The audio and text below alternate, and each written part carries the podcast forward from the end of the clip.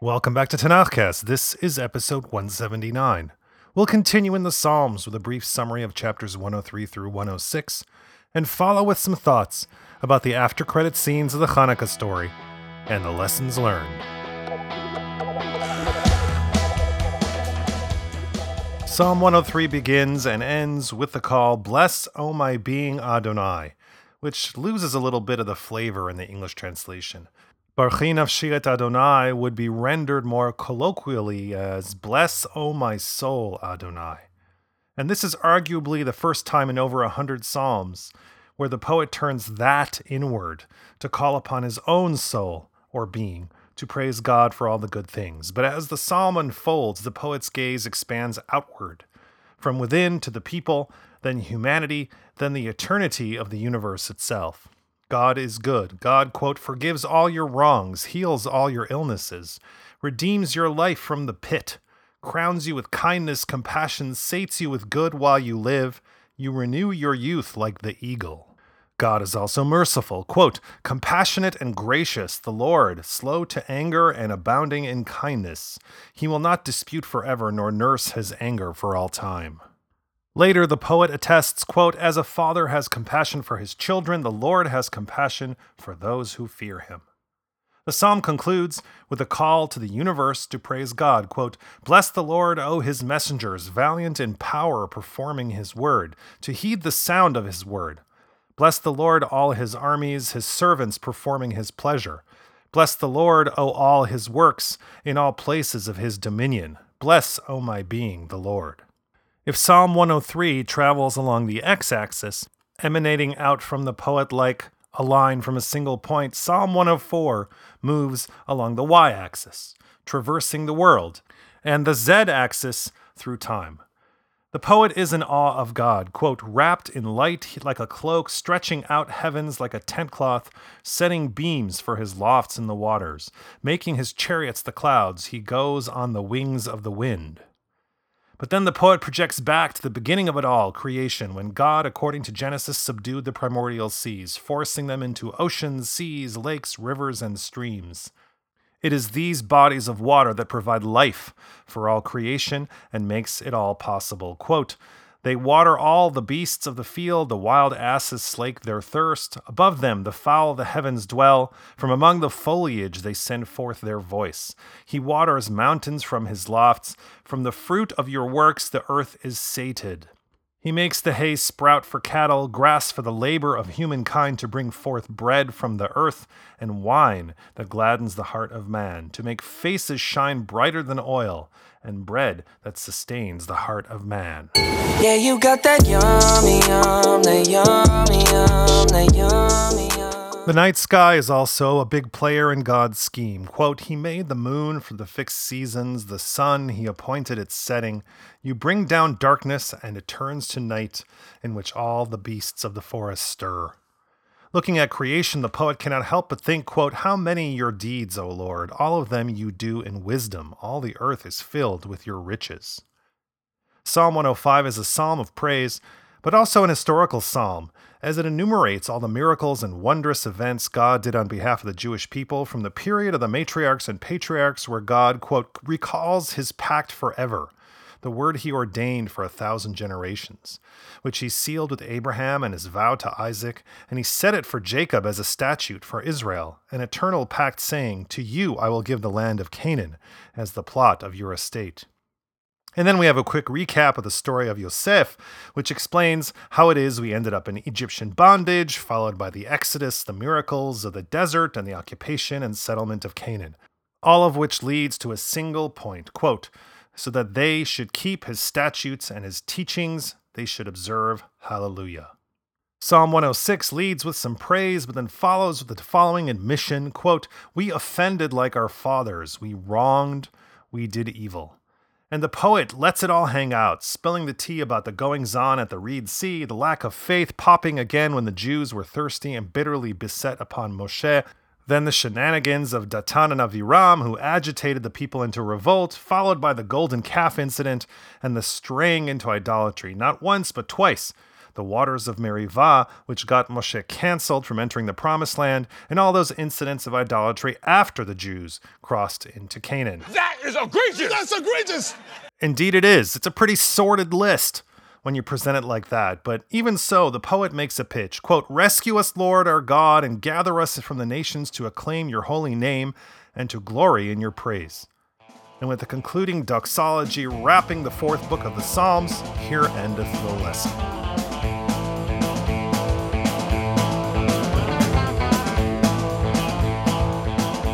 Psalm 106 begins with a refrain we've heard in previous Psalms. Quote, Hallelujah, acclaim the Lord, for he is good, for his kindness is forever. In Hebrew, Hodu Adonai ki tov, ki leolam chasdo. Verse 2 begins with the words, Mi yimalel gvurot. Now, which word would you expect to come next? Perhaps if you hear it sung, it might jog your memory a little bit. The correct answer מי ימלל גבורות ישראל אותן מי ימנה, הן בכל דור יקום הגיבור גואל העם. That's right, it's a Hanukkah song, Mia Malel, which translates as follows Who can retell the things that befell us? Who can count them? In every age, a hero or sage came to our aid. Hark! In days of yore, in Israel's ancient land, brave Maccabees led the faithful band. But now all Israel must, as one, arise, redeem itself through deed and sacrifice. The Maccabees are the heroes of the Hanukkah story, that ragtag band of brothers who lit the spark of the revolt against the Syrian Greeks and purified the temple, found that one cruse of still pure olive oil for the menorah that lasted for eight days, and for the first time in about 400 years, set the stage for Jewish independence in the land of Israel. And scene. But the Hanukkah story is like one of those gifts that ends too soon, because if you stick around for the after credit scenes, you'll discover that the story continues. The Maccabees, led by Judah, morph into the Hasmonean dynasty, who, like the Lannisters, leave a lot of bodies in various places. And I could go, you know, do a four hour or hardcore history style blow by blow of what follows from the days of Judah the Hammer, but suffice to say that it does not end well. Then again, it kind of doesn't even really begin well. According to the account we tell our children, the spark that started the fire was not the desecration of the temple, but Matityahu, when ordered by Syrian Greek officers to commit a public act of idolatry, commits murder instead, killing a Hellenized Jew willing to make the sacrifice, as well as the Syrian Greek officers. But the ending is even worse. All those values that we believe the Maccabees stood for religious freedom, purifying the temple, and freeing the Jewish people from foreign occupiers subsequent generations of Hasmoneans would undo all of it. The Hasmoneans would rule as kings, and in some instances function also as high priests. They would accelerate the integration of Greek culture into Jewish culture, and one king in particular, John Hyrcanus, would expand the kingdom, occupying lands to the south, and in the process, forcibly convert the Idumeans to Judaism. Apparently, he wasn't really a big fan of religious autonomy. Two generations later, a civil war between two rival Hasmonean brothers tears the kingdom apart, and an Idumean convert, Antipater, playing both ends against the middle, assures himself a position of influence while paving the way for Roman general Gnaeus Pompeius Magnus, better known as Pompey, to seize Judea and bring it under Roman control, thus ending Jewish autonomy in the land of Israel until the mid 20th century. In short, maybe the Maccabees were cool, but the Hasmoneans were not heroes. Which is why it's so jarring to revisit that Hanukkah song in light of Psalm 106. Psalm 106 will not recount the glories and heroics of Israel, but the glories and heroics of God, who intervened on behalf of the Jews in the desert. The same generation of Jews that never missed an opportunity to miss an opportunity and sin when they could have been grateful. But the larger question is whether a mortal person could ever grasp the enormity of God's wonders in human language to praise God properly. The poet in Psalm 106 is humbled by this acknowledgement. This position, one of humility and modesty, stands in stark contrast with the version we're more familiar with, a song which trumpets the success of generals, the nation state, and triumphant victory in war. echoing a sentiment expressed with discomfort and caution in Deuteronomy chapter 8. Quote, Now should you say in your heart, My power and the might of my hand have produced all this wealth for me. The verse continues. Then you must bear in mind Adonai your God, that he was the one who gave you the power to produce wealth, in order to establish his covenant that he swore to your fathers as this very day. The song kind of forgets that part. Maybe it, like the Hanukkah story, it's a song that ends too soon. Sadly, no.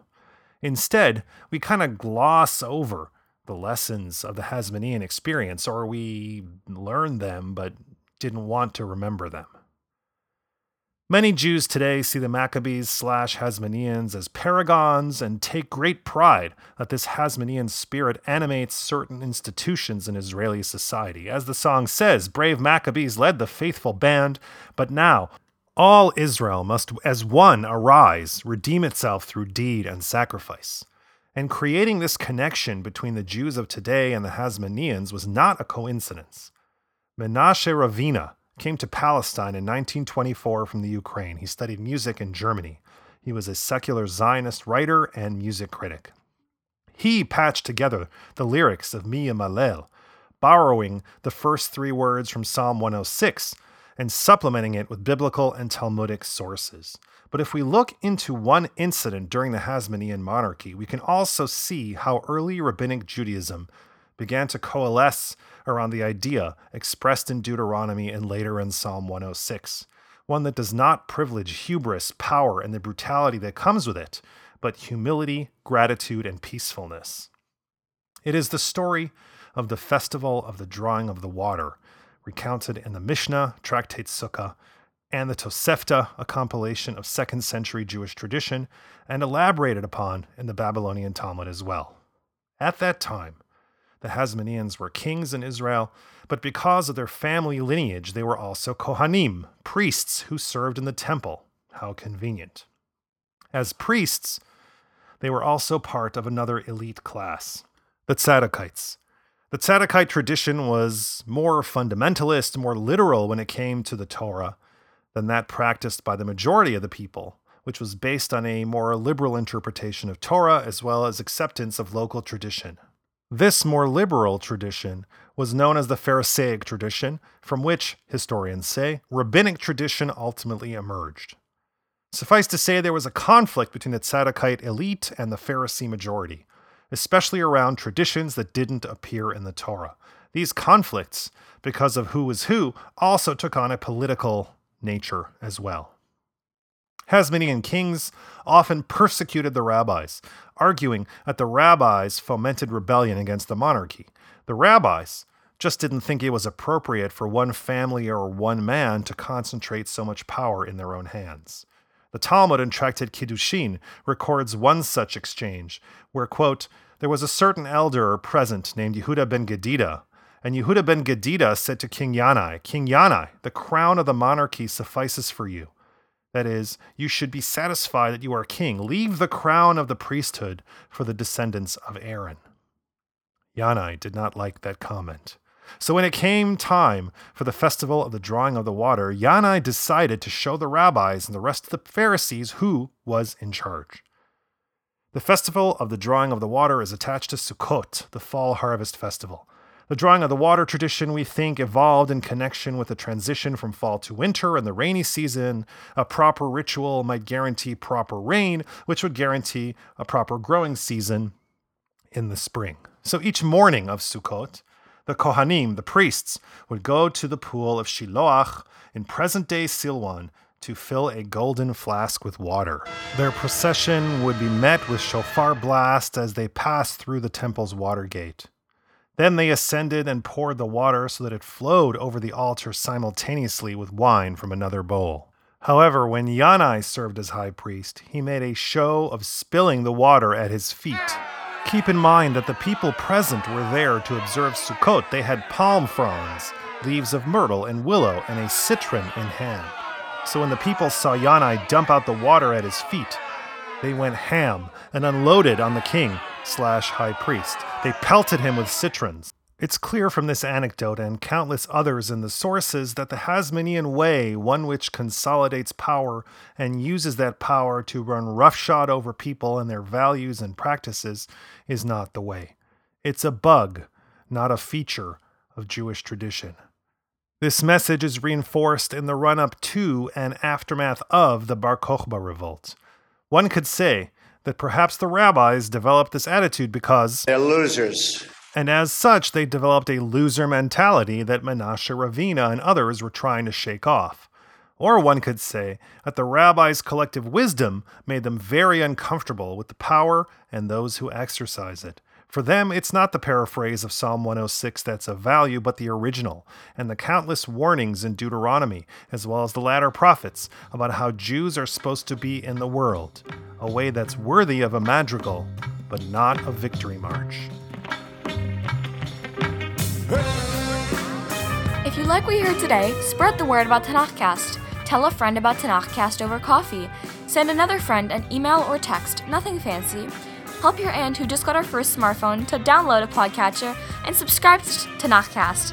And if you have a spare moment after all that, write a brief glowing review at Apple Podcasts. Apparently, it helps people who might be interested in a little Bible learning vibe this podcast, and it's also a nice thing to do. If you want to help in an even bigger way, support us at Patreon. Just search for Tanakhcast at patreon.com and pledge your shekels either on a one time or monthly basis and receive special blessings from the Most High. I thank you in advance for that and encourage you to join us again in two weeks for Episode 180, when we continue in Psalms with chapters 107 through 110.